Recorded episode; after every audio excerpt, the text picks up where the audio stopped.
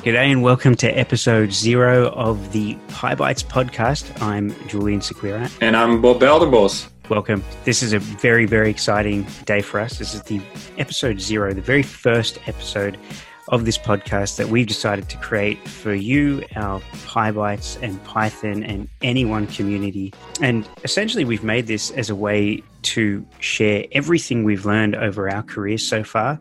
And Bob, why don't you tell everyone what that entails? Yeah, we're super excited about this. It was a long time in the making, and we are going to talk a lot of Python, but also about career tips and mindset, which we found to be equally, if not more important, to succeed. Yep, there's so much in there. And if any of you follow us already, you would have seen us on Twitter, on Slack, email, you name it. We just... there's so many things to teach, to learn, and we love to help people grow. That's what we do. That's what PyBytes is all about. We help Python developers with their careers, with their Python skills and mindset, communication, all of those things, really build out a well-formed Python developer. And that's what we do. So you can expect by listening to this podcast that you're going to learn mindset tips, as Bob said, career tips. You're going to learn Python. You're going to have a laugh because, serious as we are, we don't take ourselves too seriously and we love to have a bit of fun. Quick introduction on who we are before we move into episode 1. So I'm Julian Sequira. I am a developer by trade now and by hobby. So I used to code on the side while I worked at some of the largest companies on the planet, doing a lot of enterprise hardware, working in data centers, that sort of stuff. And I eventually moved into being a Python developer in one of those companies.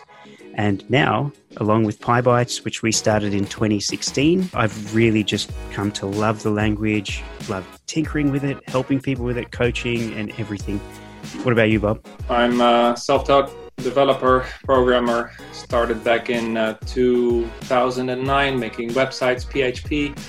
I was a support engineer right then, and I started to build support tools using PHP, later Perl, but then in 2012 I discovered Python and never looked back. I grew into a software developer role, and as Julian said, in 2016 we started PyBytes, and that was really the fast lane, learning more Python and share it and helping people, and that I think is the common thread. Like, we just really enjoy and are passionate about helping people grow their careers using Python. Yeah, and that's what led to our pretty much our slogan, which is learn by doing, right? If you're going to learn something, you better just implement straight away. That's the best way to learn. So we're going to stop there. So thank you for listening. We really, really hope you enjoy this series, and welcome aboard. Yeah, stay tuned for a lot of good stuff to come.